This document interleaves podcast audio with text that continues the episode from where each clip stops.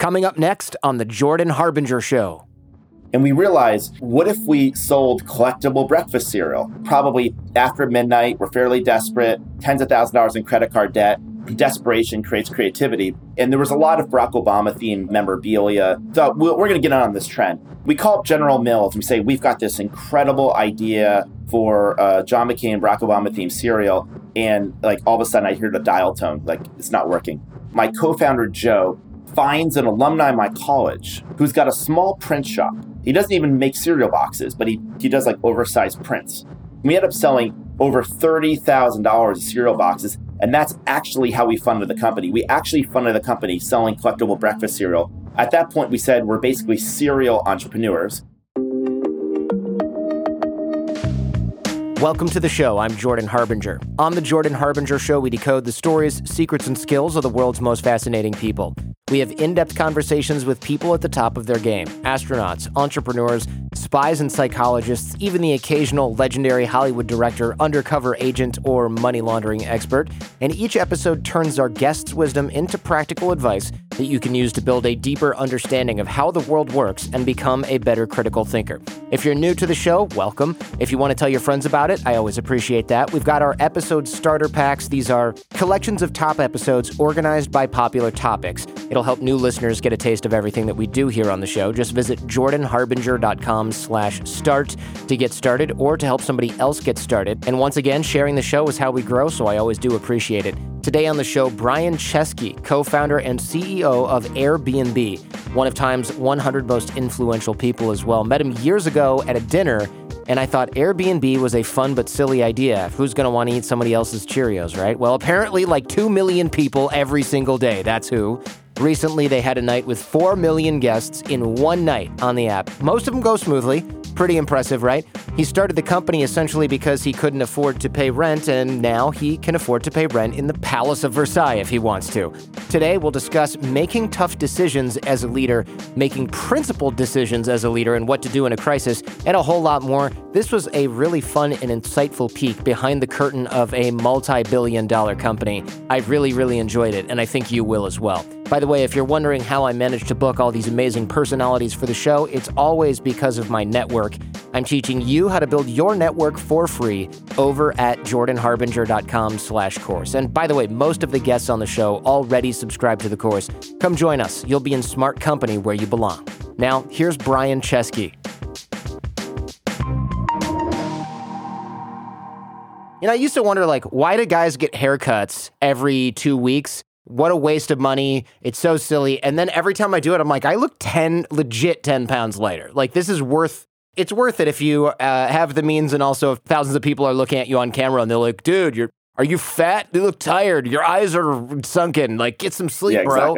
Which I assume is, that's got to happen to you too, just because you're, anytime you're in the media, they're like, oh, it's like being the CEO of a company with as many eyeballs on it as Airbnb. It reminds me a little bit of like, you know, when Kim Jong Un makes an appearance or something in North Korea, and they're like, "Oh, look at that! He might have gout." it's like, Yes, that's actually a really funny point. Every, I do have employees like reading into things like, oh, he looks like really tanned. I wonder if he's been traveling and getting rest, or he looks really tired. And so, what does this mean? That's really funny. right, like, oh, uh, he must have been staying up all night thinking about how many people he's gonna fire. I bet it's me. Yeah. It's totally me. I've decided that it's me. I'm gonna go around the whole office and tell everyone we're getting fired. Like that's It's actually pretty funny how um, there's an old saying, the absence of information is filled with dirt. And so, that people can like really fill in pieces of information and allow their imaginations to go wild. So it's always something you got to be careful about. And I never really realized that as a leader, you know, you can say really subtle things and suddenly those subtle things can be interpreted to mean something like more than you ever meant it to be. Yeah, I can only imagine the level at which that happens with somebody who has a public company, especially because, of course, like all of these. I used to work on Wall Street, and a lot of these sort of trader guys would say, See how he said that? See that? He's using this language. That language, it sounds like he's been in meetings with the advisors, and you only call meetings with the advisors when this is happening and when that's happening. We saw that so and so was in New York, so he's an advisor. I bet there's an emergency. And it's just like they're reading actual, just, well, non literal tea leaves and but it's not a thing. It's not real. I was told not that I would have a beard, but I said you can never have a beard because investors don't trust beards. They think you're hiding something behind the beard. I thought that was the best one I've ever heard of. But it's kind of like this idea like you want to show as a CEO that you're having a little bit of fun, but not too much fun. Because if you show too much fun, you're not focused, but you're not having any fun, then they're worried you're going to burn yourself out. I like that, like, it's all like, you know, like any subtle one degree each way is a possible extrapolation to something like really far. So. so. like, what's the amount of beard that you can have where they're not where like it's obviously not Jack Dorsey level of fun, but it's like somewhere before that. What's the level of beard you're allowed to have? There's no guidelines for this. I don't think there's. A, if you actually look at public company CEOs, there are very few people with facial hair, and I don't think there's any mustaches that I'm aware of. So, and then you you'll have some like trailblazers, and like Jack's a trailblazer, and he like redefines the facial hair category for the public company CEO. So I think that's you know, that's a real boundary breaker. You could grow a mustache and it would make the news. It would make the actually would be. Yeah. Actually, that is a really funny thought. I never thought about that, and I also look terrible in a mustache. But if I did, that would like make news, and I, I, don't know if it would help people though. Beyond having people having to look at it, I think it might right. affect the business in a negative way. Yeah, that's a good point. It would be like stock price drops two points after after Chesky spotted with weird mustache. exactly. I think that would actually it would, it would, drop more than that. Unfortunately, with the, my mustache doesn't look good. So, you invented a word that is a verb and a noun and part of our culture. So it's in TV, it's in movies. You hear it on the radio. Like you're gonna hear Airbnb in a Marvel movie or a Batman movie or something. How does it feel when you're sitting there? You're just watching something. They didn't clear it with you. They maybe cleared it with somebody in comms or whatever, but they're talking about something you created and they're using it like a verb, like Bruce Wayne's going to Airbnb the Batcave or something like that. Like it's crazy. Well, I mean, the name Airbnb was purchased on GoDaddy for $7.99. So I just remember, you know, the name Airbnb, Joe and I, my co founder and I, and Nate, we would have never named a company Airbnb, a word and an acronym combined together. The name was actually Air Bed and Breakfast. If you can imagine, that's yeah. even perhaps a more obscure name. But you know, the story is that like I didn't intend to start a tech company. I was living in Los Angeles, and my friend Joe, who I went to design school with at the Rhode Island School of Design, has moved 14 years ago in 2007 to San Francisco. And he comes to me and he says, Brian, come to San Francisco. Let's start a company. So one day I had this moment in my life where the metaphor is as if like the road in front of me looks exactly like the road in, behind me in my life. And I realize like if I don't make a change in my life, then the road I'm going to travel looks exactly like the road I have traveled. This is the rest of my life. And I had this moment like I need to make a change. I don't want to work for a company. I want to be an entrepreneur. So one day I pack everything in the back seat of old Honda Civic and I drive up to San Francisco. I get to San Francisco and Joe tells me the rent is $1,150. so I don't have enough money to pay rent. It turns out that weekend, though, an international design conference was coming to San Francisco and all the hotels in San Francisco were sold out. And so that's when we had this idea. We said, well, what if we just turned our house into a bed and breakfast for design conference? Unfortunately, I didn't have any beds, but Joe had three air beds. So we pulled the air beds out of the closet. We inflated the air beds and we called it airbedandbreakfast.com. And I remember when we came up with this idea, I remember telling my mom, like, I'm now an entrepreneur. And she said, No, actually, you're unemployed. and I'm like, No, no, no, I swear to God, I'm an entrepreneur. And that's when I realized when you're starting a company, the difference between being an entrepreneur and unemployed is kind of a state of mind. Mm-hmm. And people thought this idea was crazy. I remember the first person I told the idea about, one of them, I said, I told the idea and they said, Brian, I said, yes. They said, I hope that's not the only idea you're working on. People said, this idea will never work. Strangers will never stay with other strangers. But three people did that one weekend. To answer your question, I can never imagine that we were going to create a company that basically had a name that became a noun and a verb in pop culture. And the name Airbnb originally was called Airbed and Breakfast. And I remember when we our first investor, Paul Graham, said, You can't call your name, your company, Airbed and Breakfast because most people don't want to sleep on airbeds and not all your hosts provide breakfast. It's really misleading. That's how it started. And so we said, well, we're just going to shorten the name. And so initially, I went on GoDaddy. This is when I guess people use GoDaddy. I don't know. Certainly they yeah. did in 2007, 2008. And I was just like trying to, I was with my co founder, we're just trying to find like shorter names of Airbed and Breakfast that were abstract names. And originally, I bought Airbnb, A N D B. Mm. And I'm like, okay, Airbnb. And then I showed somebody said, oh, you work for Airband. And I thought Airband, like that doesn't oh. really work because of A N D. So we had to then shorten it, take out the A and the D, and it was Airbnb. It turned out though, it's kind of hard for some people to pronounce B and B. So when we first started Airbnb, I would say I started a company called Airbnb, air is in the air you breathe, B is in boy, N is in Nancy, B is in boy.com. I basically said that like a thousand times. So it's pretty funny to imagine a name. And then suddenly it's like in a Calvin Harris song, it's in Big Daddy 2. That was probably a highlight for me. Mel Gibson held it up and Will Ferrell cheered. It's been on like dozens of shows, movies, songs. It's pretty wild. It's also maybe even weirder is when you're like at a restaurant and you hear somebody like say it. It's almost like if you were to overhear somebody saying your name, mm-hmm. you know, you would like pierce the air. So it's pretty unusual. Yeah, that must be. You got to kind of wonder, like, are they talking about me or are they talking about their plans for vacation? And then it's like, exactly. well, I don't want to get in the middle of that because if they exactly. if they were like, you're never going to believe what happened at this Airbnb, you're like, uh, I'm just here to get my salad. Yeah, I don't want to deal with exactly, this. Exactly, exactly, exactly. Yeah, yeah. I heard you describe it in another interview as the worst idea that worked, which I thought was really yeah. funny because it's like that's sort of admitting like we didn't think the whole thing through in the beginning and we had the name weird, but it, that yeah. sort of goes to show you that if the mission and the values are in alignment and it's something that people want, you can be quote unquote wrong about a lot of other things, right? You know, I thought one day this will be huge. Thousands of people will use this. That just sums everything thousands. up. And yeah. so thousands of people. One day, a couple thousand people will use this product. And by the way, like a couple thousand was probably as many people as I'd met my entire life at that mm-hmm. point. So that was a lot of people. So yeah, like when you start a company, you have to certainly believe in it. But I think that the very best people make something for themselves. And I thought like this is something I wanted for myself. I wanted to be able to make extra money, meet cool people, and share the space I, I had. It was very intuitive to me. And I thought if I'm traveling, I don't want to be like in sequester in a hotel district, and I can't really even afford a hotel. I want to basically have the experience like I was visiting a friend in another city mm-hmm. and I could just pay them a little bit of money to subsidize their rent. And that was a really simple idea. But I never really thought this would be something that like hundreds of millions of people would use. It just, because I think it's hard to imagine behavior changing. Mm-hmm. So I, I, like sometimes say that like it's easier for us to imagine living exactly like we are now on Mars than living differently on this planet. Although the second is more likely to happen, but it's really hard, I think, for people's mental model to imagine a, a behavioral or a social change in society. But if you go back to first principles, it wasn't a crazy idea. All you had to believe is that people were willing to trust each other.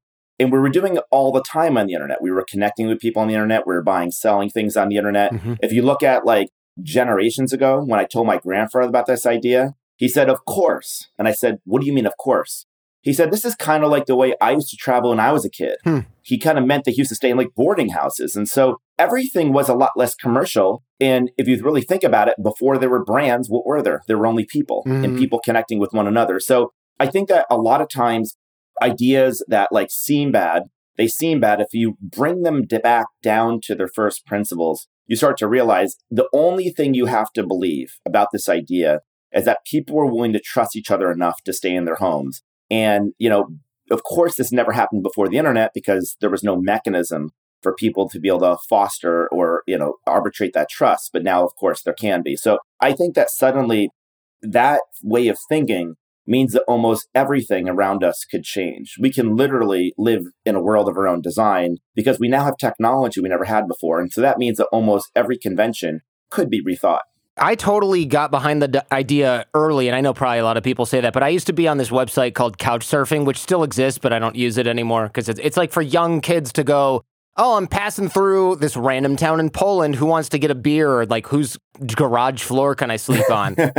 and I was really early in this this site, and I used to have people over from all over, and people would call me in emergencies and be like, I'm from Brazil, and my other person canceled, or my hotel is closed, or they kicked me out for whatever reason. And I'd have guys like sleeping on chairs, and it was the time of my life. So as soon as I thought, all right, so this is the commercial version of that, it's a brilliant idea. And a lot of people thought, I don't want a stranger in my house. And I was like, this is the most fun you can have uh, on this side of the law, having strangers exactly. come over to your house that are vetted, right? That are like not just because it's not stranger, stranger. Like you do a good job of making sure it's a real person and things like that. I'm sure that was a process. People kind of assume it's like when I told my mom about it, she's like, I don't know about that. And I'm like, Mom, it's not like crazy people from off the street who have no place to stay. Like it's like instead of a hotel, and as soon it's one of those things. As soon as people try it, they're like, this is much better than a hotel. The person who's hosting us told us all the secrets of the neighborhood. And I feel like I'm staying in this quaint little town as opposed to like taking the 50th floor elevator down from the Marriott in the corporate district.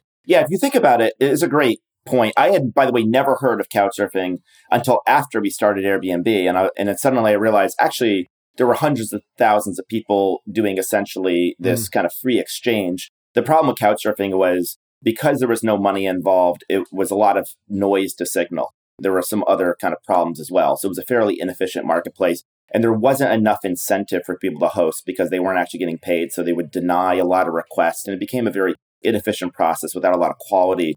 But of course, it was a brilliant kind of movement that I thought was started. But of course, like if you really step back, people love homes. Mm-hmm. That's why they live in them. If people truly loved hotels, they re- redesign their homes to look like hotels. But of course, they don't. So, number one, people love homes. Number two, most people, when they're hosting an Airbnb, aren't looking to make a profit like a hotel. They're a home they already paid to live in. Right. So often many of them are looking to subsidize their rent. So what that actually means is they have fewer costs. And so you can actually get a really good value, you get a lot of space. The third thing to think about is most people don't go to a city or go somewhere to feel like an outsider. You go to feel like an insider. But the problem is a lot of hotels are in hotel districts with only other outsiders, tourists. And so, what a lot of people I think would like to do is to feel like they're in a neighborhood, a neighborhood where they can have a whole home themselves. But the final thing, I think the thing that's most important is the idea that like you can actually have a connection to the community you go to and the people that live there. And I think our mantra became like basically, you know, our original tagline when we started Airbnb was travel like a human. I think that kind of summed it all up. You know, the idea that much of modern travel, modern tourism was kind of stripping away the humanity out of like, no matter how successful you become in life, you're reminded how much you're a mere mortal when you mm-hmm. fly and when you try to travel. And I, we wanted to like make it feel much more, much more meaningful. I know you grew up two parents, social workers. They dedicated their lives to helping people, right? So that, that has to have guided the vision of Airbnb at least a little bit, right? Totally. Yeah. My mom and dad were social workers. And my mom, I remember growing up, told me, I chose a job for the love and I made no money. So you should choose a job that pays you a lot of money. And my first career choice was to be an artist. And my mom said, You've only you've managed she said, I didn't know there was a career that would pay you less than a social worker, but it turns out there is, and they're called artists, and that you're gonna live in my basement for the rest of your life. And I promised I wouldn't. And she said, Okay, well, if you become an artist, then you have to promise me that you one day get a job and that that job's a real job and it has health insurance.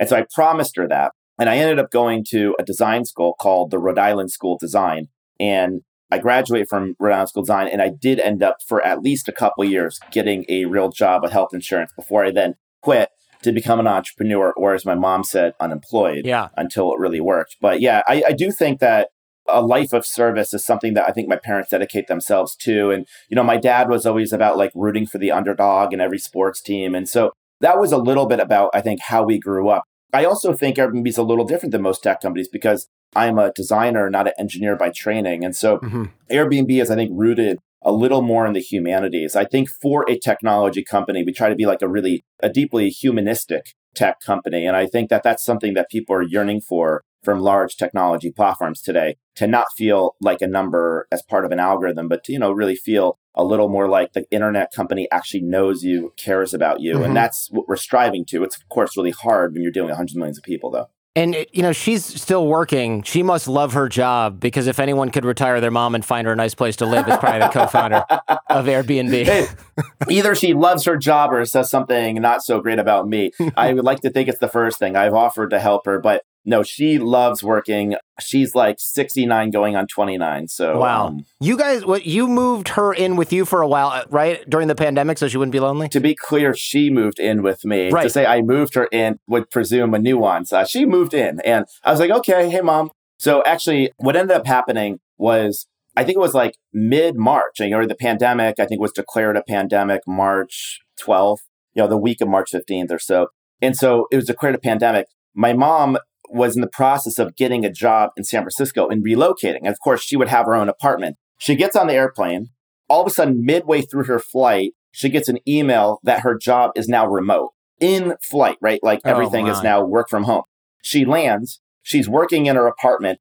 Suddenly, I am now running a company in sweatpants in front of an iMac. So I used to go to an office like most normal people. There's a pandemic, everyone's working from home. And now I'm trying to manage a crisis in a house in actually the same chair I'm in now.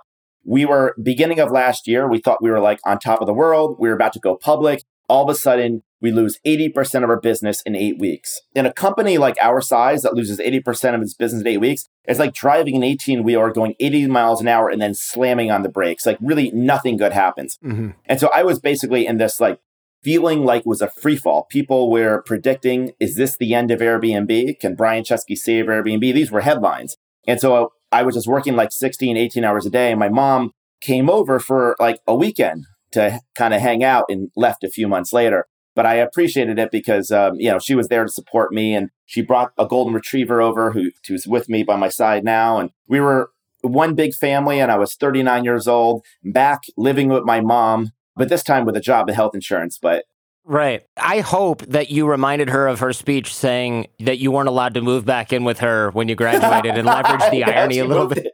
a little bit of irony. I'm like, wait a second. It was pretty funny though. I'm like, wait a second. I'm about to turn 40. I'm single and living with my mom in a house. So, right. you know, it's not what you think. That's you on every dating app. all my mom's fears, they like, except for one other giant nuance. I run this yeah. company. I'm actually pretty dangerously close to what she was afraid of. yeah, yeah. Like if it weren't for a few million shares or what, yeah, a few hundred thousand shares, you would be getting an earful, young yeah, man. If it would, yeah, exactly, exactly. That one thing really saved me.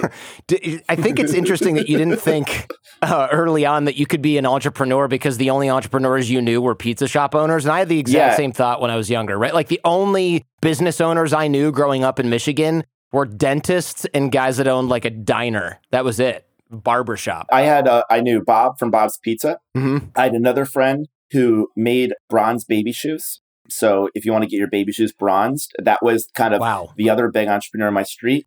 And then the third entrepreneur did essentially if you needed to have your company printed on a t-shirt or a hat. And so those are the three things I thought and those just those companies, you know, obviously didn't capture my imagination. I think there's a lesson here. The lesson is it's hard to sometimes aspire to something you've never been exposed to you know, and growing up as a kid, like what were the things that you wanted to grow up to be a professional athlete? An astronaut in the 80s would have been very popular. Mm-hmm. If you were incredibly ambitious, you would want to be like president of the United States. But it, being an entrepreneur really wasn't a seemingly available option because it wasn't something in upstate New York in the 1980s that people talked about. And there weren't really a lot of entrepreneurs before that kind of computer and internet revolution. It wasn't like there weren't that many, but I think that technology and internet has basically made like starting an app like probably in like the 70s, starting a band, like everyone does it now. It really wasn't that way in the 80s. There really wasn't a really easy way to start a really big company. Yeah, that's a good point. It wasn't really, you knew dry cleaners, you knew people who owned Chinese restaurants, you knew people who owned like very small businesses, but there is no there was no blueprint for anything like what you're doing. I mean, there still kind of isn't. I guess there is a little bit if you're in the little, little yeah. scene, yeah. but not really. Certainly not from a dude going to RISD, going to a design school who, when you were younger, you redesigned broken toys, shoes, friends' backyards, and up possibly also the layout of the city of what was it, St. Louis when you were seven? St. Louis. Yeah. Yeah, yeah. So I was a very peculiar kid that was really interested in art and design. And I used to ask Santa for poorly designed Christmas toys so I could redesign them, which is, I don't know if that says something about my curiosity for design or something else. I'll let the audience decide. When I was seven years old, it was the first time I was in the airplane. I got to St. Louis and I have a memory of wanting, I don't know why I was obsessed with urban planning at the age of seven and I wanted to like redesign the city. And I, I don't know where this came from. I don't know why I was like this. And then like, you know, like what was big in the 80s? Like Air Jordans and a Game Boy. And like, I love these objects, but mostly to, to redesign them and to really understand, I would disassemble them, try to learn how they were taking them apart. One day, I'm like, I think I'm like 10 or 11 years old. I go to my friend's house to play, and his father was redesigning his backyard. I guess he was having like landscaping done and having a deck yeah. built, and he was doing it himself. So on the kitchen table were all these architectural drawings and all these like architectural tools, like a T square and a drawing triangle and a protractor and a compass. And I just thought that is the coolest thing I ever thought of. So I started trying to redesign my parents' backyard, but they had no interest in my poorly designed deck. So I would go door to door to neighbors trying to convince them to install decks. I did not have anyone redesign their backyard, but I just had this real deep interest in making, creating, designing, not really ever knowing what that would lead to. I was like, mm-hmm. should I be an architect? Should I be an artist? Should I be a designer? I didn't really know what I wanted to be growing up. And, you know, the arts is not something that is fostered a lot. Art and design is not something fostered a lot for kids anymore. I mean, a lot of schools are cutting their art programs, their design programs. There's this huge push to uh, standardized testing, which doesn't really like celebrate very much creativity. You know, STEM, science, technology, mm-hmm. engineering, and math. There's no A in that for art or design. You know, I was a little bit more on my own and I, I did a lot of my own studying. I would be dropped off at art museums. So that was kind of what my childhood was like. Yeah, it's unusual, but in a cool sort of like well, nowadays it's cool. Back then it was like design nerd, you know, same as every other probably. Yeah, geek. no, it wasn't. I it did not get you a date to the prom. I can confirm that. Yeah, yeah, yeah. I mean, uh, it's a lot of us are in the same boat, man, for sure. In different niche, we uh, each of our niches were equally just like, oh man, you had to pick that one, huh, son? so. I think that I think like it might be appealing as an adult to be artistic, not when you're 12. No, no, it's just a good way to attract unwanted attention. unwanted attention that you it's just yeah. attention from other guys that will punch you. So. Yeah, pretty. Yeah, exactly. So, all right. So you started the business. I heard that when you first started the company, you used to go to people's houses or homes, I should say, in yeah. New York, right? The yeah. hosts on the app and visit yeah. who essentially your customers are face to face. And this is really incredible to hear this massive company like Airbnb doing something that is so small in scale and frankly totally unscalable. And also that anybody just let you in in New York. Like, hey, you, you know that app that you're using that you use to like let strangers in? I'm the guy who runs it. Can I come in and talk to you, a total stranger. I mean, that's yeah. just that's highly unusual, man. Yeah. Well, the way it worked was, let me tell you the quick story because this is kind of yeah. a, a, funny story. Um, so we start Airbnb. We enter this incubation program. I guess it's called the incubator. Y Combinator is probably the most right. well-known company doing that. And the guy who started Paul Graham, he's a very famous investor, and he gave us the most important advice I ever got he said, we're asking him, like, you know, Airbnb is just getting started. We don't have a lot of users. And he goes, Where are your users? And we said, We don't have that many, but the few people we have, we have a few people renting their homes in New York City. And we're in Mountain View at that point. And he said, So your users are in New York and you're here with me in Mountain View? I said, Yes. He said, Again, your users in New York and you're here in Mountain View. What are you doing here? Go to New York. And we're like, All right, but what are you going to do in New York? He's like, Go to your users. We didn't really know what to do. So we just flew to New York and this is the winter of 2009, like January, February, March. So it's snowing, there's snow on the ground. And we're kind of like trying to meet up with different hosts, but we don't really know how to be helpful to them. Mm-hmm. Now, in 2009, it was really hard to take photos and put them on the internet on a listing. Now, obviously, it's very easy to do because every phone has a camera on it, but back then it was quite difficult. We had this idea. We said, what if we had this button where you could press a button and a photographer would just magically show up the next day at your house, photograph all your, your home, and then the photos would be magically uploaded and the whole thing would be streamlined. We basically sent this email. We said, click this button if you want your home photographed by a photographer.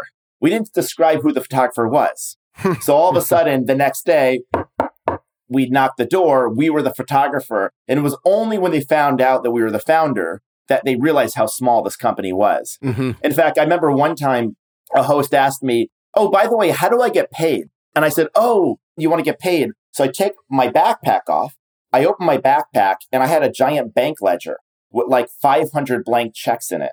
And so I basically just opened it and I wrote her a hand check. And that was how I paid people. I literally, before we had basically wired uh, ACH, online banking or PayPal, I was handwriting checks every day and putting them in the mail and paying people. Wow. So the lesson is you do things that don't scale to prove out the concept and then you scale it. Because to scale it is to build technology. Building technology is essentially expensive. It's kind of like don't film the movie until you perfect the script. You can rewrite the script. It's very cheap. Once you get on set and you know, like you start burning a lot of money. So right. prove the concept in as low tech a way as possible. But the other way that, that maybe the more important lesson is you don't need to worry about building a company over 100 million people. There's a famous story of the creation of Gmail, which is obviously Google's mail product. Mm-hmm. And this guy, Paul Buchheit, said when he created Gmail that Larry Page, I think, wouldn't let him ship Gmail until 100 people inside of Google loved the product. And he thought, oh, this will take a couple weeks. It turned out, I guess, to take like a couple years till he actually built a product people loved. The idea is that to start a successful business, even 100 million people, all you need to do is build a product that 100 people absolutely love.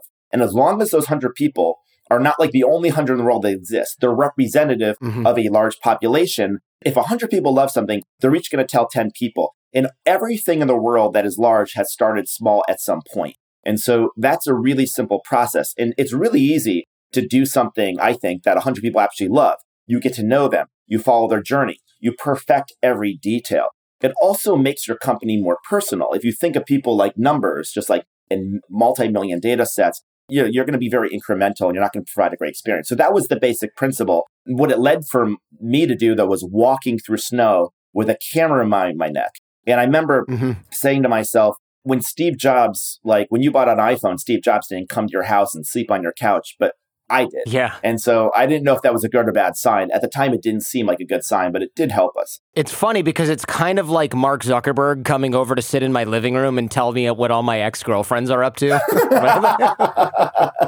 that would be funny. Well, speaking of Mark Zuckerberg, I also, again, like talk about tale of two startups.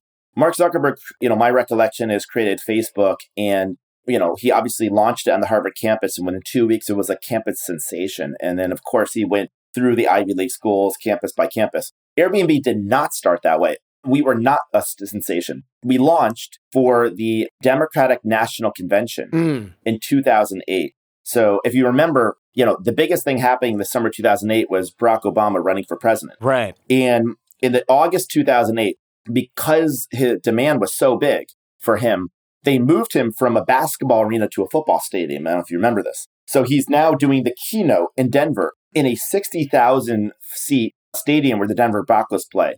And all of a sudden, we're thinking to ourselves, where are all these people going to stay? And that's when we came up with this idea to like basically relaunch Airbnb for the DNC.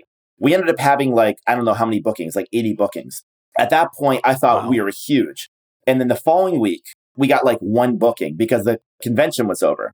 And at that point, I realized if only there were political conventions every week, we'd have a huge business. So we're totally broke.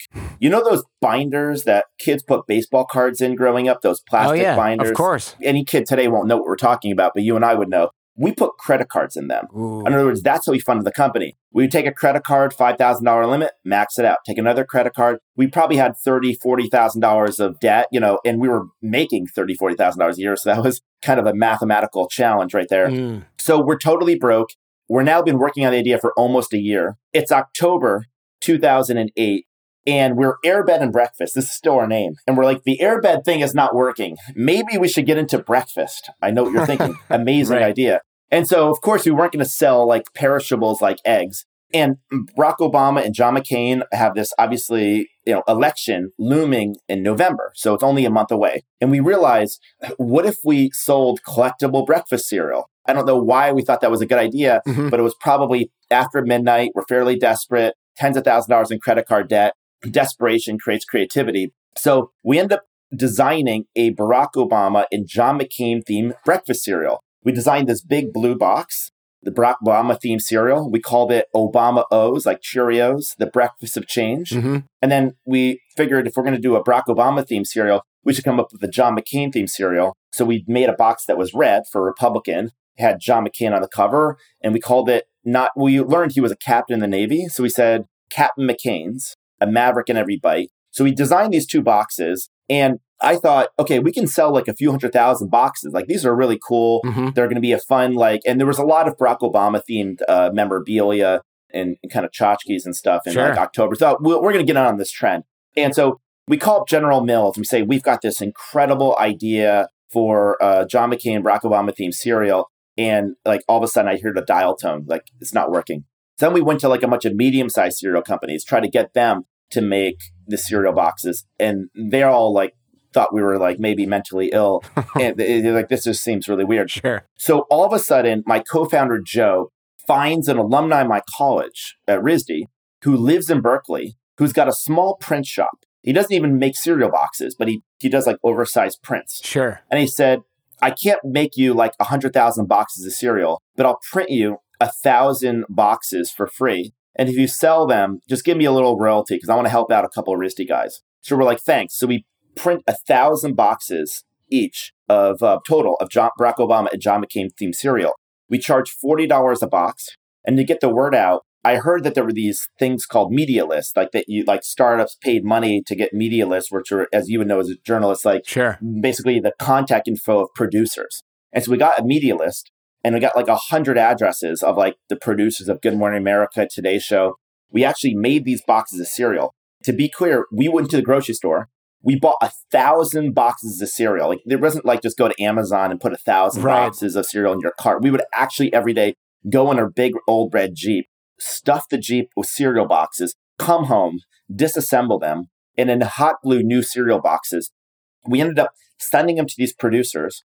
They ended up getting on Today's Show, and it was on CNN and all wow. these stories. And we ended up selling over $30,000 of cereal boxes. And that's actually how we funded the company. We actually funded the company selling collectible breakfast cereal at that point, we said we're basically serial entrepreneurs. I see what you did there. Exactly, yeah. exactly. Yeah. And my mom thought, Are you a cereal company now? And of course, I mean, it wasn't really clear what the answer was because technically right. the answer was yes. Of course, we didn't really want to be a cereal company. The reason I say all this story is I remember thinking in the middle of night one night, assembling cereal boxes of hot glue, like getting on my fingers. I wonder if Mark Zuckerberg ever assembled breakfast cereal to get Facebook off the ground. The answer was no it was a foreboding sign for us, but that's actually how we funded the company. But I think it goes to show that like sometimes the most implausible ideas do turn out to work and if you just have enough resilience.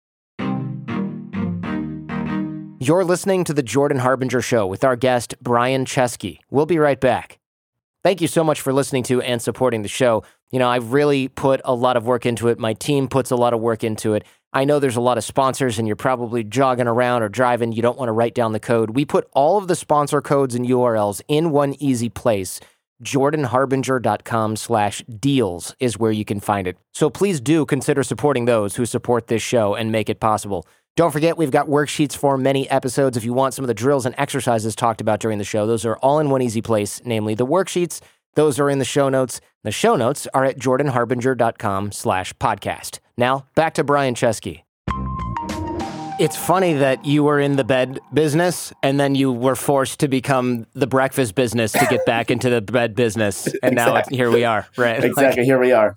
I like that. I like it's that. It's not Airbnb. It's air, and then it's also little the B and the little the B, and then back to the other B. Uh, no air anymore. Exactly. Don't worry about it. Yeah, yeah. no air. yeah, we went to from B to B to B. Yeah, I like that. Yeah, yeah, you can use that. No problem. I, thank yeah, you. I'm, I'm going to use that. So you were in a cash crunch. You solved it with uh, counterfeit cereal or you know custom cereal. Which... I prefer unlicensed cereal unlicensed, to counterfeit. Yes, yeah. Unlic- there was actual was real cereal. cereal. Just, yeah. It's real cereal. It just was unlicensed. Right, right. It was like Captain Crunch inside one yeah. and then Cheerios in the other. Exactly. It really was Captain Crunch and Cheerios. It was actually discount Cheerios because right. we couldn't afford like Kirkland the brand. Yeah, yeah, yeah, exactly. it was actually cheaper than Kirkland. Yeah, there's a there's a level underneath it, and you don't want to know what it is. Just buy yeah. the box and keep it on your shelf exactly, as a collectible. Exactly. The great thing is that that kind of cereal never expires for like generations. Right. No, it's a hand me down kind of cereal. Um, so speaking of crunches, right? You, now you're in a pandemic. Last year, I assume it was much more of a critical, oh my gosh, is this going to work kind of issue. You for forwent, foregone your own salary, all the founders for six months, yeah. raised a couple billion dollars during the early part of the pandemic. And I assume that was kind of like, we don't know if we're going to use all this money, but we damn well sure better have it because there anything could happen right now. Right? That's exactly the case. I mean, it was inconceivable. Again, just I think it's important to like paint a picture. Yeah. By the beginning of last year, we were like this worst idea that ever worked that actually did work, that hundreds of millions of people used. We had a valuation of nearly $40 billion.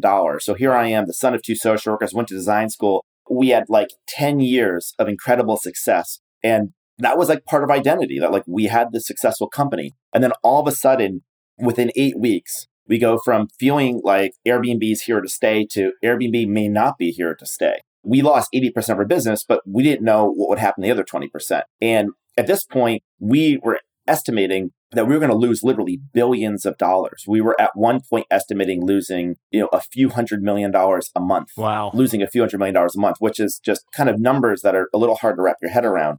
And so at this point, the analogy was I was like a captain of a ship. The ship had holes in it. We didn't know how long it would take to fill the holes, but we were really far from land and we needed a lot of rationing. And so we were like, if this storm goes on for a couple years, even if I cut expenses, what, how much money will I need? We estimated that number was around $2 billion.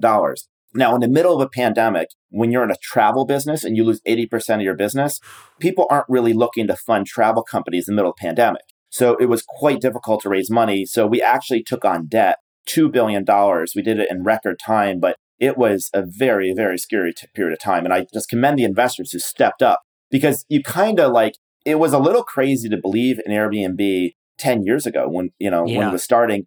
For a brief moment last spring, it also seemed a little crazy to bet on Airbnb in the middle, in the beginning of a pandemic. But, you know, some people stepped up and they obviously did really well. And good for them because that is serious risk tolerance. And then, of course, to have this hit right after, and they're just going, "No, we were just counting this as part of our portfolio as exactly. something we didn't regret." Like, yeah, exactly. Yeah. We were supposed to be the winner in so many people's right. portfolios, and we go from the winner to like you know not the winner and, and mm-hmm. kind of like you know like they're like wow this could go to nothing yeah you sort of mentioned that like the news headlines is this the end of airbnb I, I assume you must stay away from reading all that press now so that you don't freak out right i mean not that you would yeah yeah I try not to read too much press when it's when times are good because mm-hmm. you don't want to be inconsistent. It's like, oh, I only read good stories about myself. Right. And when press is bad, it's really painful to read like all the predictions of your imminent demise. It's kind of weird too. Mm-hmm. It's like reading a memorial about yourself, but you haven't died yet. So it's pretty weird to read those. And that's what it was like last year. And so I just, you know, we use that as motivation. And, you know, I remember Jeff Bezos once said to me, don't get too hung up on the new, you know, the press. Today's poster boy is tomorrow's pinata. Just kind of don't get too high, don't get too low. And, you know, that's kind of one of the things I've tried to do because as an entrepreneur, the highs are high, but man, you can lose a lot really quickly as well. Yeah, that is certain. I mean, there's no way you can really. Well, how do you prepare for a crisis like this? I think you, you phrased it once better to be pessimistic and be right than optimistic and be wrong. But also, like that kind of sucks, right? Yeah. It kind of it's a bummer to do that, to have to do that, but it's part of your job. You know, I don't know how. Yeah, how do you prepare for a crisis? Mm-hmm. You know, unfortunately, the preparation I had to prepare for the crisis was other crisis. In other words, like there was no way to actually prepare for COVID. Like it had never happened before. It was unprecedented. None of us could ever predicted it. But the benefit I had was Airbnb was born in a crisis. We couldn't pay rent Great Recession 2008. We had a lot of growing pains, a lot of challenges along the way. So, unfortunately or fortunately, I had been prepared and I was fairly battle tested before the pandemic. And a lot of professional CEOs, CEOs of major travel companies, had never themselves been in a crisis right. because they just became CEO. They, a lot of them weren't even CEO during the Great Recession. You know, a lot of these like big public companies, they have a little more of a revolving door of CEOs whose tenures are only four or five years. I had been doing it for over 10 years. So I'd seen quite a bit of challenges and I learned some lessons in a crisis. The first lesson I learned in a crisis was to be decisive. I think that sounds kind of obvious when I say it. You wouldn't believe the number of people who get paralyzed in a crisis because in a crisis, there are few good options and people like perfection. And so, what do you do when you have only three crappy choices and you got to pick one? Mm-hmm. And if you don't pick one, now you have two crappy choices. Right. And if you don't pick one, now you only are left with that one really, really crappy choice. So decisiveness is really key. That's the first thing. Or another analogy, like imagine like you're not sure if you should get off on the exit in the highway and you're like hesitating. You're going to collide. Right. So the second thing in a crisis is you have to be very principally oriented. You know, I had a prior crisis where things were so bad that at one point I remember saying to myself, I don't know what the hell is going to happen, how do I want to be remembered regardless of the outcome? Mm. And so I kind of call that a principal decision, not a business decision. A business decision is I'm making a rational decision to optimize a certain outcome to win. A principal decision is I can't possibly predict how this is going to end. So how do I want to be remembered? So to do that, I ended up writing down a series of principles. Yeah, act what all stakeholders are mind. Like, don't be a villain of this crisis. Like, like play for the long term for this company. So you make a series of principles, and, and those principles can govern lots of decisions. The third thing I learned in a crisis is you have to communicate a lot more. If you're used to t- communicating like every week, now you got to communicate every day. Mm-hmm. The faster things change and the more freaked out people are, the more communication, the more assurance that you need to have. But the most important thing I learned in a crisis was that the hardest thing to manage in a crisis, to be honest, is your own psychology. You know, when you feel like you're going to lose it all, it's really easy to say, why me? To get really down. And the problem with that is that everyone's looking to the leader. And if the leader thinks they're screwed then everyone else thinks they're screwed. Yeah. And everyone thinks they're screwed, they kind of stop working to fix the situation. And so you have to be optimistic, not blind optimism, but you have to be optimistic because when you're optimistic, you're typically more creative. And when you're optimistic, you don't quit. You're like, I'm going to figure this out. And so to manage your own psychology is probably actually the hardest part of managing a crisis. It is unrelenting and it can be like staring into an abyss of despair if you aren't really strong mentally. Yeah, I mean, to give people, uh, well said, first of all, but to give people an idea of what this meant for Airbnb. So the pandemic hits, about a billion dollars in reservations wanted refunds pretty much instantly overnight, whatever. Instantly. And issued an extenuating circumstances policy that, and gave people refunds that normally, you know, hey, the refund policy, this trip is tomorrow, like you can't screw over the owner. We overrode the host cancellation policy. Right. And now the hosts are pissed off. Right. Because the hosts are like, wait a second, it's a pandemic.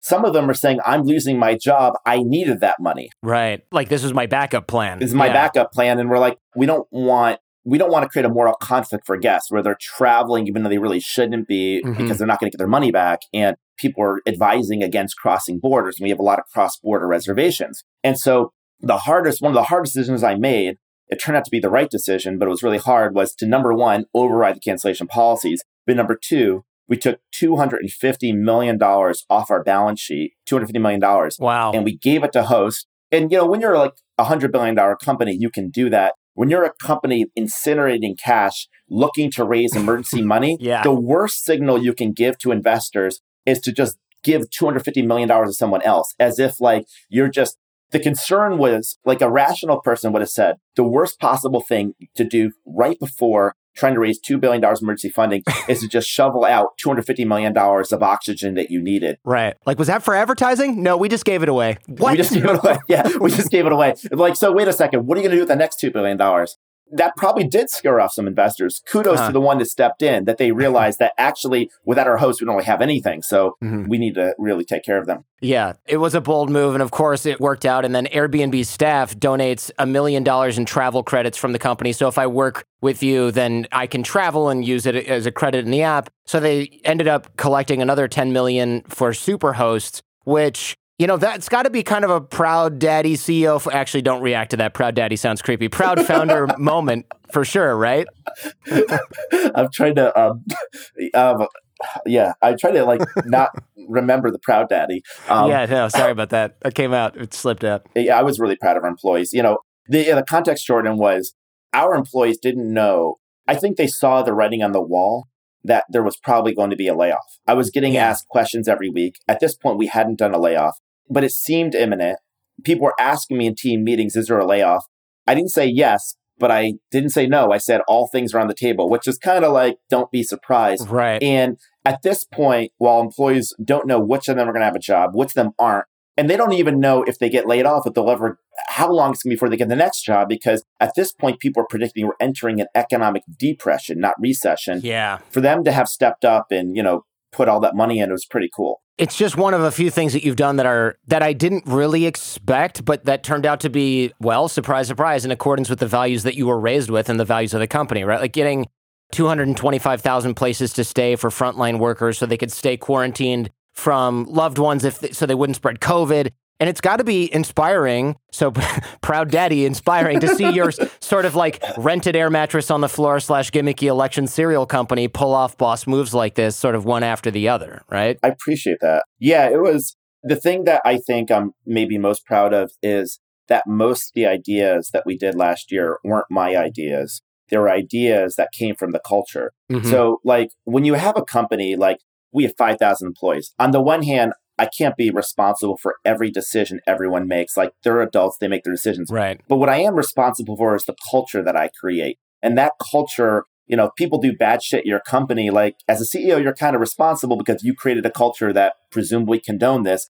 Conversely, you know, if you create a great culture, people step up without having you ask them to do things. And so one of those things that you called out was our employees came to us and said, Hey, we've been reading a lot of reports that we have firefighters, nurses, doctors, EMTs that are working in the front lines and they need places to stay. Either they don't want to stay with their Right. family because they feel like they're being exposed to COVID, Exactly. or they're serving in another town and so they don't want to be commuting. So we worked with our host community and our host offered 225,000 homes for people working on the front lines. That was probably one of the greatest acts of generosity I'd seen in our community. And it was pretty cool. And actually, that was an example of the culture permeating not just our employees, but our actual host community.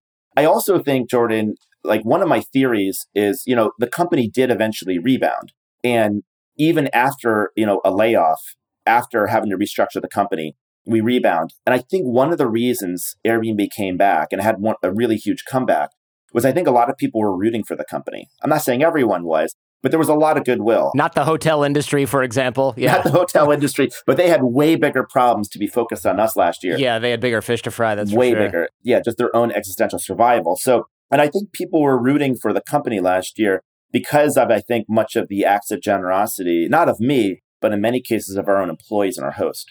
The pandemic for you, it's got to kind of be like rebuilding a house that was still on fire, right? Like, exactly. did you feel like you maintained the scrappiness of startup life, at least in the C suite at Airbnb? Because uh, it looks that way from the outside. I know it's kind of impossible to maintain that as you scale, right? Because you hire like an HR manager from Procter and Gamble, and they have like a six figure budget for something where you're eight years ago, you were like, can you do it for 50 bucks, right? Or can you do it for nothing? Yeah. You know, take everyone to Chuck E. Cheese, and now they're like, oh, I rented an entire hotel, like a, a whole resort or something like that for this event, you know, like a whole golf club. You hit on a whole bunch of things there that completely resonate. Number one, the metaphor of, and I've said this actually, a metaphor of like, you're running in a building, your house, your house is on fire. You have to save the house, but you can't save every part of the house. So we had to like basically focus the company on a core of our business. We had to shutter a bunch of divisions, but then we had to remodel the house, but it's still on fire and still smoldering. So that was like quite difficult.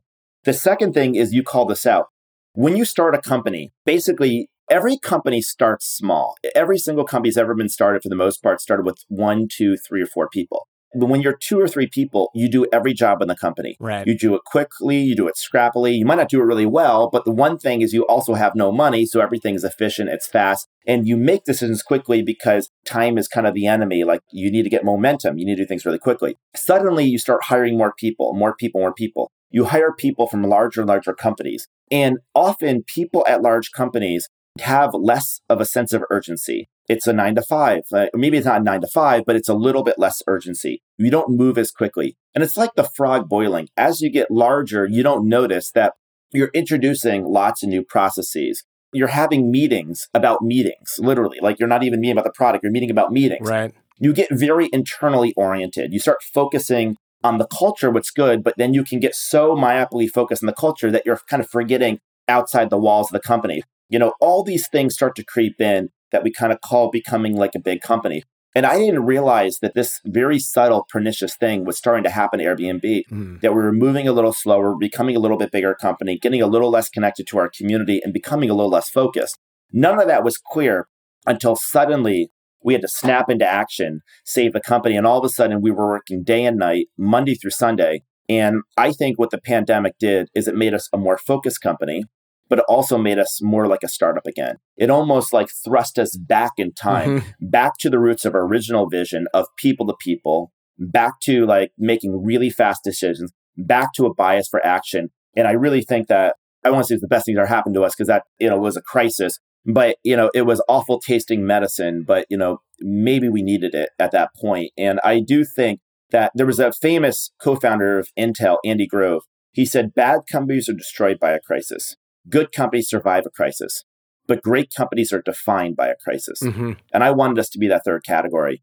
And so I said to the company at the beginning of the crisis, and this was how I kind of played a trick on my own psychology. Instead of saying, why me? I said to the company, this is our defining moment. I had this premonition that this was our defining moment. But I also think in life, like if you focus on something, if you say it, you can to some extent manifest it. And I said, this is going to be our defining moment. We're going to use this crisis as an opportunity to rebuild the company better. If the house is on fire, we will rebuild the house, but it will not be just rebuilt, it will be better than it was before. And that became a rallying cry. Had it not been for that mentality, there's no way we would have made it through the crisis the way we did. Yeah, I, I, agree. I mean, a lot of people were surprised. I read those articles and I thought, no, it can't be the end of Airbnb. One, we use it. Yeah. My brother in law uses it to rent out a room, but it's like, you can't find unique properties to stay at anywhere else, right? I mean, you can find a unique hotel here and there, but like I want to stay in some weird guy's cave that he has that like is next to his private beach or something where he like exactly sets and up a campfire for you, you know? weird caves by guys at private beaches is the kind Yeah. of core. That's like- what you specialize in. Yes, yes, yes. Yeah, exactly. Yeah, we have we have a lot of really interesting spaces in Airbnb. I've seen people rent the space under their kitchen table and get rented before, so you never know what people rent on the internet. It depends on the event in that area, I suppose, but also like some of the famous stuff around here anyway, around the bay, right, is like tree houses that have working bathrooms in it that are just kind of incredible. That normally somebody wouldn't have the incentive to build, even if they really wanted to do it, because they're just like, well, who's going to use that? I'll use it occasionally. My kid will use it. Now there's people who are like, let me throw a- some AC in the tree house Yeah. because we have people staying in it every single weekend. Exactly. So you get this sort of unique character from a lot of that. All right, so you go public. Congratulations, by the way. What was it like finding out that your stock in Airbnb was worth, like, what was it, like twice that it had been priced? You're on live TV. Yeah, That's got to be kind of a crazy moment. You know, you're trying to hold it together. And then I'm imagining a montage of things going through your head like, this is Oh, great. yeah. Should I say that? Don't act too surprised. Keep calm. And then maybe like a yacht floats by or t- something like a. and, then, and then you're like, wait, I'm on live TV. Like the share price might be affected by what I say next. You know, like what do you do in that moment? I love the like the portrayal you have this kind of internal conflict. You can imagine. Yeah. You're right. Like when you're on camera, you're wondering like, look happy, but not too happy. And like, Right. let me tell you what's going through my head. In April of last year, so you know, we went public December 10th, so just like a little over half a year before, Mhm. we raised emergency financing and we were valued at approximately $18 billion. Now, that's still in the grand scheme of things a big number, Yeah. but it was less than half of what we were only eight weeks before.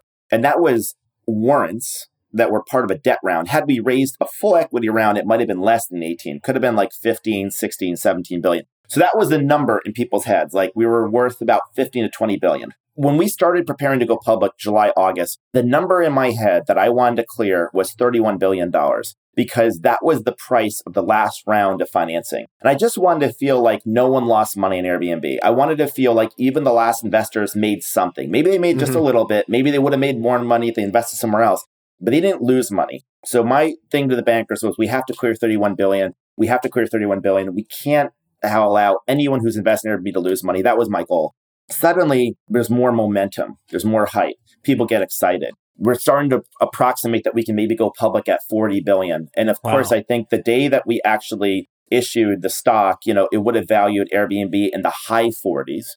And so the number I had in my head was this is going to be like a 40, 45, maybe 50 billion dollar company. Mm-hmm. And so then I do a series of interviews. So we basically do the like thing on NASDAQ. Of course, the thing on NASDAQ, I'm not in a suit on the stock exchange. I'm in sweatpants on Zoom, like dressed up from the waist up Right. with a nice white button down t shirt, but I'm still looking pretty casual on the waist down. You do like a series of interviews. So I do like CNBC and I do all these different interviews in advance of the stock trading. And no one ever tells you what time the stock trades. The stock doesn't trade until they have an equilibrium of supply and demand. And it's Oh, actually okay. still a fairly minimal thing. So you don't know what time you go public. You go public at a certain time, and the more demand there is, the more the delay there was. There was a really big delay. We didn't realize there was so much demand. So I'm in an interview with this woman named Emily Chang in Bloomberg, thinking that we were a maybe 45 to 50 billion dollar company. And at this point, she says, we are now getting reports that your stock is going to be opening at $150 a share, which would have valued us not at 50 billion, but 100 billion. And so at that moment, our company had increased in value in this matter of minutes by $50 billion. At that point, it was like my hard drive crashed.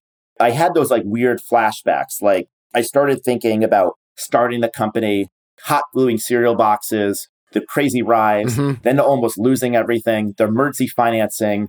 She then opens up to me. There's a clip of me on the internet. It was like the only time in my life I think I've been actually speechless. And I took 20 seconds to say anything. And it's actually kind of embarrassing. But the good news is I became a TikTok meme, apparently. Like all the kids on TikTok turned me into a meme because it was kind of funny. And I'd never been relevant on social media until that moment. So that was that was a claim to fame there. Few companies in the history of corporate America probably had a year like us last year, where Yeah. you're about to go public, you almost lose everything, then you go public at 50 billion and double the same day. Like that's a pretty unusual story.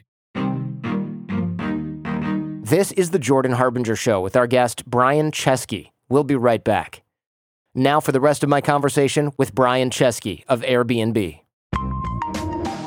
because the look on your face, and of course, was speechless, but also like kind of what I had described before. But also some of it, there's like a, now that you tell the story, I'm like, ah, that look that you couldn't identify, that was relief. Yes. right? That was re- yeah, and my I didn't know my eyebrows went so high.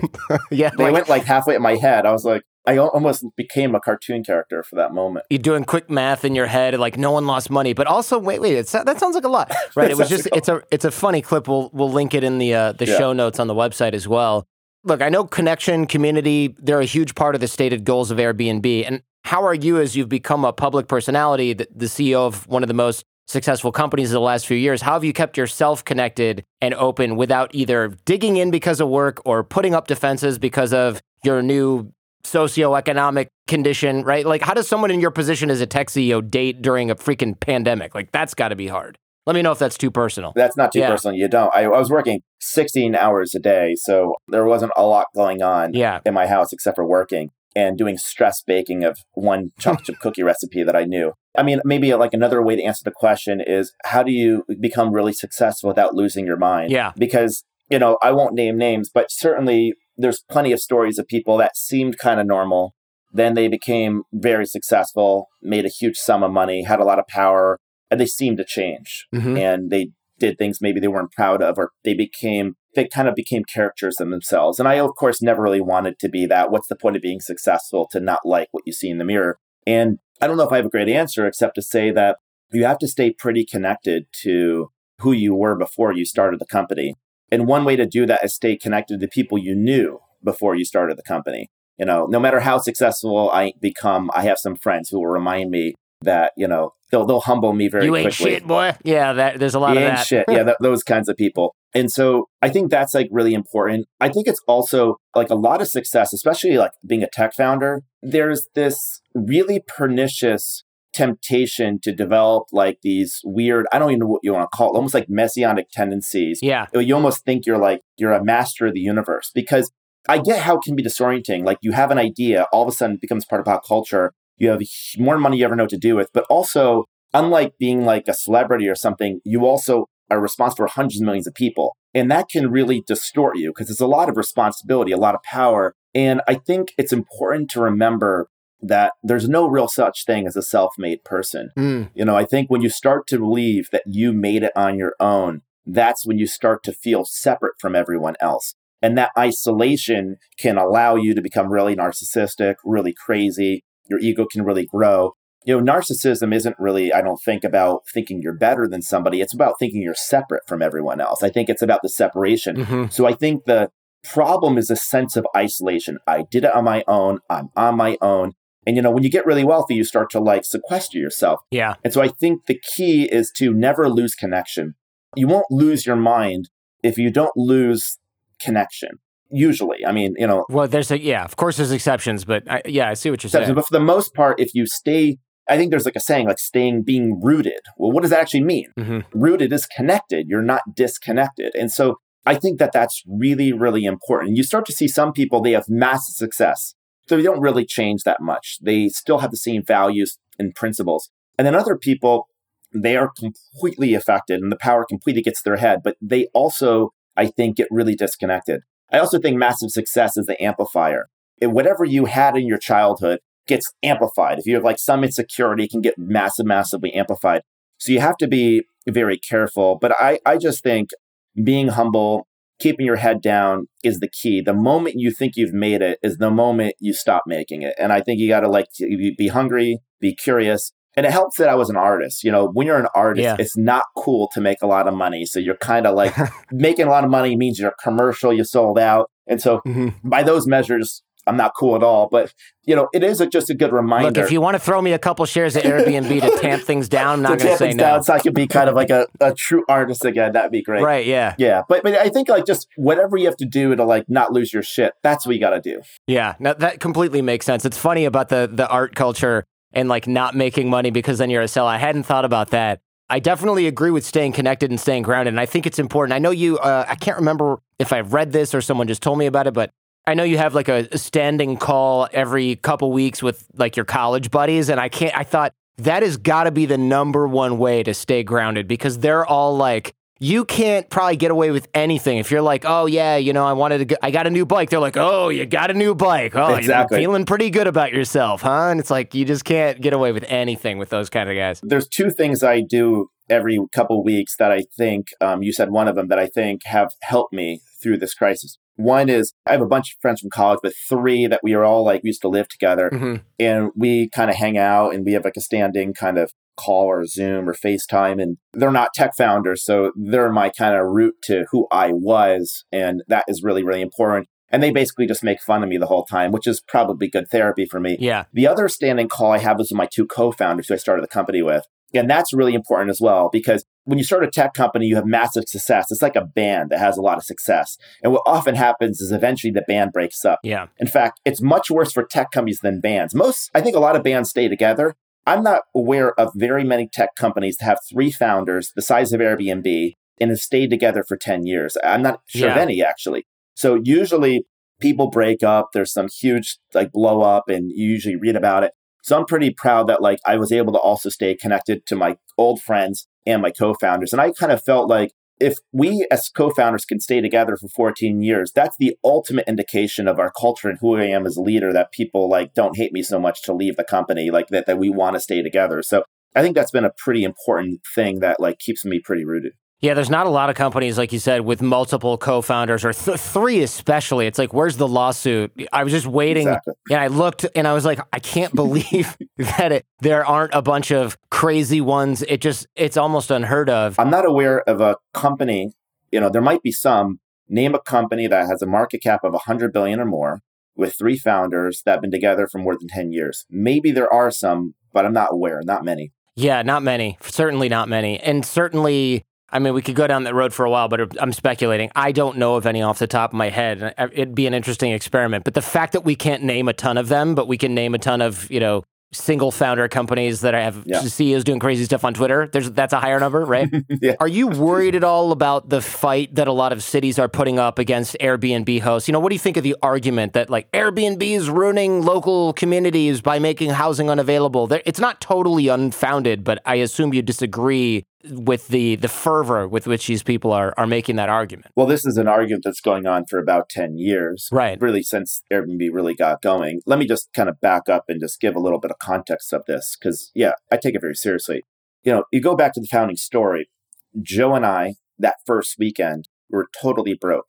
The reason we started Airbnb was because we couldn't afford to pay rent. Mm-hmm. And so we basically started Airbnb to be able to stay in our homes, to be able to afford our homes. And the story of Joe and I became the story of many hosts in our community. I mean, what people don't realize is that the number one profession of Airbnb host are school teachers. The number two profession of Airbnb host are healthcare workers. The number three profession are people that are students. So healthcare workers, school teachers, students, these are mostly everyday people. They're mostly not property speculators. Now, there are some but they're mostly everyday people. That would be the first thing I'd say. 55%, for example, of our hosts are women. That being said, let me just say this. We want to strengthen the communities we're in. I don't want to be like having a pernicious effect on communities. Mm-hmm. And so what we did starting 10 years ago, we've come up with agreements with more than a thousand cities and jurisdictions. The base of the agreements are two basic principles. Number one, we will pay our fair share of taxes. And so we are now one of the largest collectors, remitters of hotel tax. We've collected more than $3 billion of hotel tax on our platform. So we collect a lot of tax on behalf of our host. But the second thing is we comply with local regulations. And this involves like a city may say, hey, we're concerned about people taking housing off the market. So we want to have a registration system to be able to know that these people are people that are maybe local residents. We want to limit the number of nights people rent. So they're going to register and they're going to count the number of nights. And so there's a number of protocols that we've entered into with cities all over the world. But the most important thing is like we want to be part of the solution, not part of the problem. And we're constantly trying to update the platform to make it work better and better for cities. But the other thing I just say, one more thing is this. I think that a lot of this, what you're talking about, was before the crisis. I'm not going to say nothing is like this is happening during the crisis, mm-hmm. but the tables turned a little bit because what ended up happening is cities started reaching out to us when the crisis began for help. Because suddenly cities that had were used to tourism surpluses or even over tourism and rising housing prices suddenly had multi-billion dollar tourism shortfalls. People stopped traveling to the cities. Yeah. Suddenly they, you know, had a lot of empty spaces available. And so a lot of cities and a lot of communities reached out to us for help. And we actually have agreements with a lot of local destination marketing organizations, cities all over the world to try to spread tourism. The name of the game is there's not too much travel in the world. It's just that there's too many people go to too few places at the same date. Uh-huh. And so what we want to do is be able to help spread out travelers. And so what we did on Airbnb is to try to help solve this problem. We have this feature called I'm flexible, where instead of typing in a location and adding a date, you can just click a button, I'm flexible, and we can show you places and destinations you never thought of. Like maybe you stay in a treehouse in Aptos, California. Maybe you didn't know about that. Mm-hmm. We also have this product called flexible dates, where instead of saying I want to go from September 10th to 15th, you say I want to stay somewhere for a night, a weekend, a week, or a month, anytime in the next few months. That feature's been used 500 million times. Wow. So we want to point demand to where we have supply, try to balance the market, comply with local laws and regulations, and just also remind people that the vast majority of people on Airbnb are regular people that are making about $8,000 a year and we want to be able to help them. That does sort of change things because I think the quote unquote villain in this story from the city's perspective is the person who rents out like an entire apartment building or half of one and then just uses it as an Airbnb business. And now, like, no one can live in Russian Hill on that block because this dude's got 40 units or something for sale. Totally. That's not the average user of the app. That's absolutely not the average use Right. case. And I want everyone, like, if they're listening and they're part of a city, to know, like, we have a neighbor hotline. We're working as, as close as we can with cities, and we want to be able to solve any disturbances happening in local communities. And we're working really, really hard. I do think we were late. You know, like most internet companies, when I came to Silicon Valley 2007, the word technology may as well have been a dictionary definition of the word good. It might as well have been a synonym. Mhm. The basic idea was technology was a forward step for humanity, and any forward step for humanity was making the world a better place. That's why, of the old cliche, we're changing the world, we're making the world a better place. And and, and I think the problem with that theory is that anything that you build, that you unleash, and you put in the hands of hundreds of millions of people is by definition going to have unintended consequences. How could you possibly predict how hundreds of millions of people will use a powerful tool, whatever that tool is? And I think that we had a fairly simplistic view that technology was good. So therefore, if it grew and was adopted, everything was a forward step for humanity. I think we're now all reckoning with in Silicon Valley that things have unintended consequences Mhm. and that we have to take more responsibility for what's on our platforms. And this is something that, you know, I think most every tech company would say they wish they were earlier in coming to terms with. We probably, I think, were earlier than most companies because, you know, we started getting a lot of scrutiny 10 years ago because Airbnb represented the internet moving into your neighborhood. so, you know, we grew really quickly, but when you grow quickly, you know, it takes a while to catch up. What the pandemic did, because our growth went down a lot, is allowed us, I think, to have a bit of a reset in our relationships with cities. And I'm hoping that despite some of the history of the last 10 years with some of our cities that we have some challenges and conflicts with, that we can turn the page and be actually a model of how a city can actually work with local governments. And people could actually say, like, I think they're actually really good actors. And there's a new model for a company. And so that's the vision to build a company that takes responsibility and serves multiple stakeholders. Obviously, easier said than done. You're never going to be perfect. And especially when you're at massive scale, you're always going to find, obviously, uh, exceptions to that. But that's the idea. Yeah, it's got to be scary being the CEO of a company and like 50 or 550 cities are like going to war with you. And you're like, no, I have so many other things I have to worry about. we're in about. 100,000 cities Yeah. in local communities. We're in 100,000 communities. You know, we're one of the most international companies in the world. We're in Cuba, we're in China, Brazil, Korea, Russia, Wow. Japan. I mean, very few companies are in all of those countries at all those local markets. How are you in Cuba? Is that even, that's a thing that's legal? You can do that? That's a thing. It's legal and you can do it. Yeah. Wow. President Obama's administration, the Treasury Department, allowed trade between Cuba and the United States. We had a huge moment in 2000, I think it was 16, where we launched Airbnb in Cuba. So we're still there and we're actually one of the largest businesses in Cuba. Wow. So it's actually pretty wild. that I didn't think that was still allowed. I guess it shows what I know. That's incredible. Yeah, we have just to give Jordan, just to give you a point of reference. You know, this summer, our big nights this summer, we had about four million people every night staying in a home on Airbnb. Wow. And these people came from 220 countries and regions.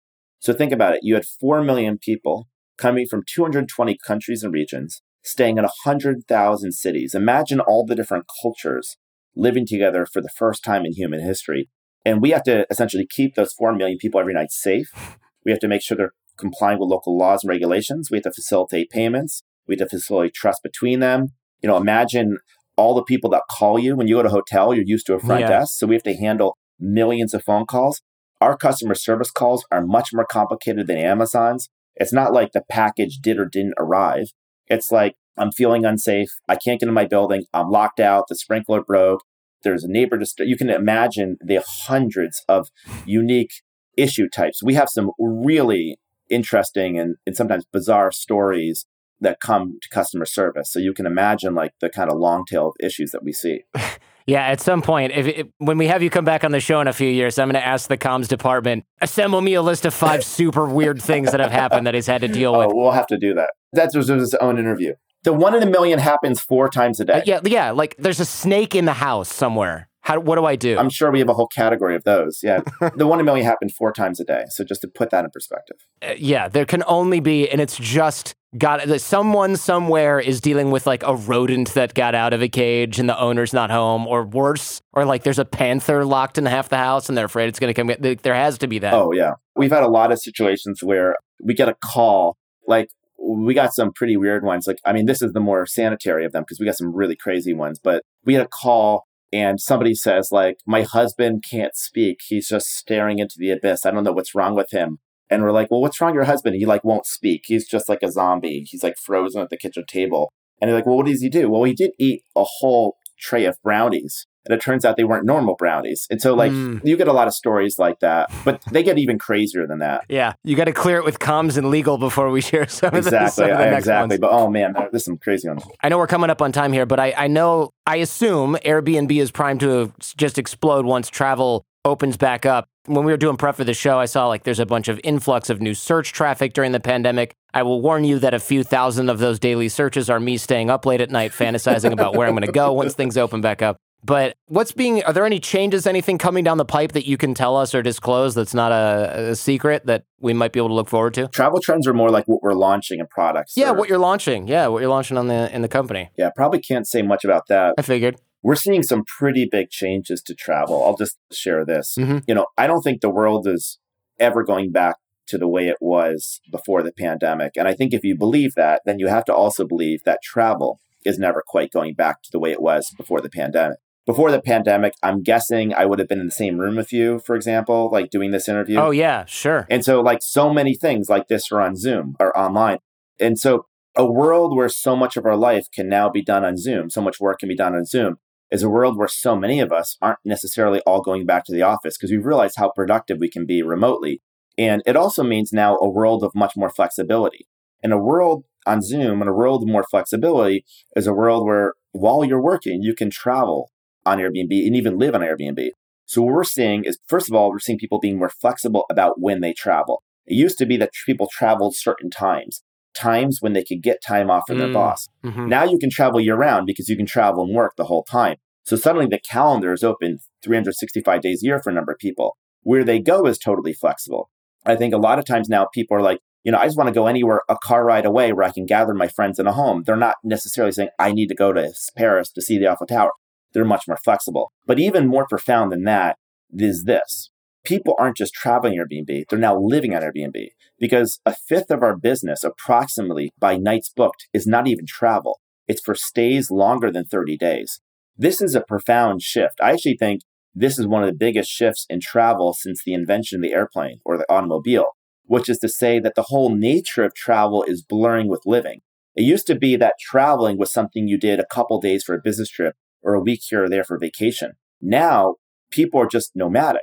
They're moving around. And I don't think this is just a temporary phenomenon because of the pandemic. I think this is a permanent part of where we live. And this is what borders closed. People going away for summers, living a month here, a month there. A bunch of families saying, let's all go live here for a month or two. Wait till borders open up. Suddenly, people aren't just going away to, like, you know, Colorado for the summer. They're going to another country for the summer. And so I think you're going to have this fundamental shift in where people live, where people work, where people travel. And this is probably the biggest change to our daily living at one time since really World War II. I think it's mostly an exciting change. We have to be careful though, because, you know, like when things change very quickly, people can get left behind. But also, you know, this is also one of the loneliest times in human history. We're living in a pandemic, but there's another epidemic occurring. It's a loneliness epidemic. There is a lot of desperation, a lot of loneliness in the world. And so, one of the things that I'm thinking a lot about is like, you know, if we allow 4 million people a night and some nights to live together, you know, really, we're not just providing housing. We're, we have like kind of like the vision of couch surfing. We can help bring people together. And so the thing that's driving me at this point is how can we stave off this huge loneliness epidemic?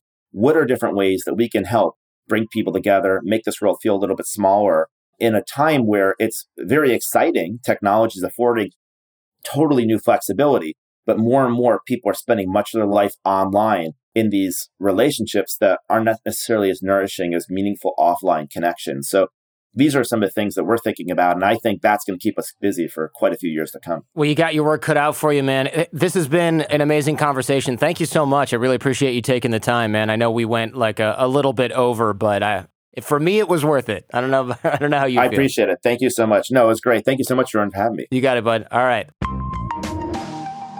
I'm glad we finally made that happen. This has been in the works for a while, and it always tends to come down to, oh, he's got a board meeting. Oh, there's a lot of other things. I mean, he's got a quarterly earning reports. This guy's life is, it's very busy, to say the least. There's a lot of stress going on at any given point in time. But no surprise, hosts have earned over $110 billion by hosting over 900 million guest arrivals in Airbnb over the last five years or so. That is incredible. By the way, they kept sending me updated numbers over and over. And this is kind of like when McDonald's had to keep changing the signs from over a million served to over a billion served to now I think they just all say billions and billions served because they just kept racking them out.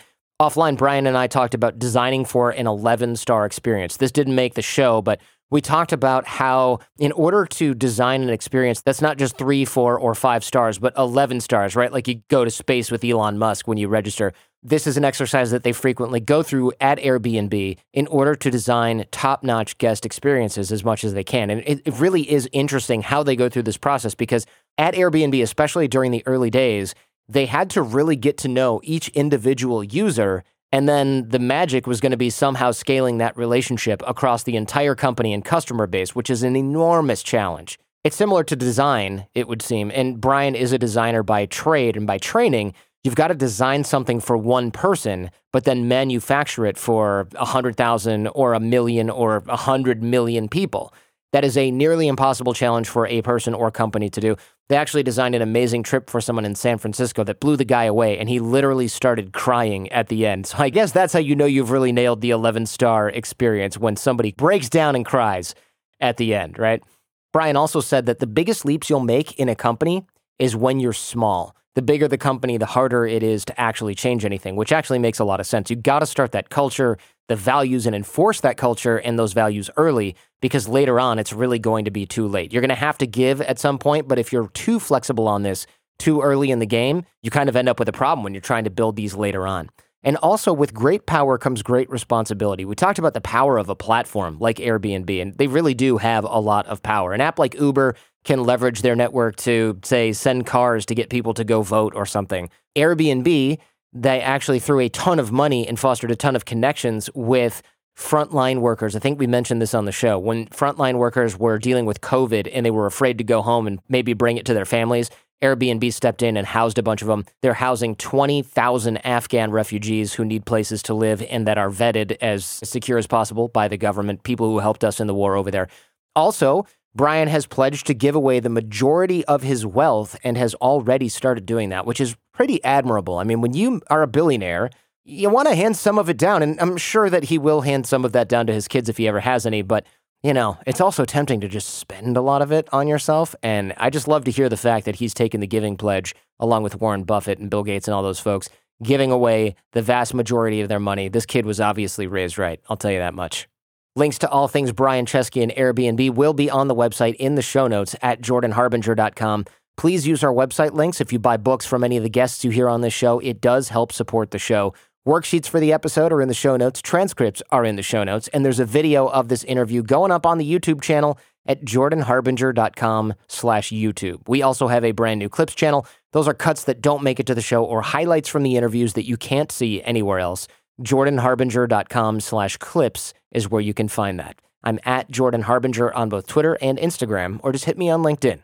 I'm teaching you how to connect with amazing people using the same systems, software, and tiny habits that I use over at our six minute networking course. The course is free. It's at jordanharbinger.com slash course. I'm teaching you how to dig the well before you get thirsty. And most of the guests on the show subscribe and or contribute to that course. So come join us. You'll be in smart company where you belong. This show is created in association with Podcast One. My amazing team is Jen Harbinger, Jace Sanderson, Robert Fogarty, Millie Ocampo, Ian Baird, Josh Ballard, and Gabriel Mizrahi. Remember, we rise by lifting others. The fee for this show is that you share it with friends when you find something useful or interesting. If you know somebody who's interested in companies, company culture, Airbnb, founder stories, please share this episode with them. Hopefully, you find something great in every episode of this show. So please share the show with those you care about. In the meantime, do your best to apply what you hear on the show so you can live what you listen. And we'll see you next time.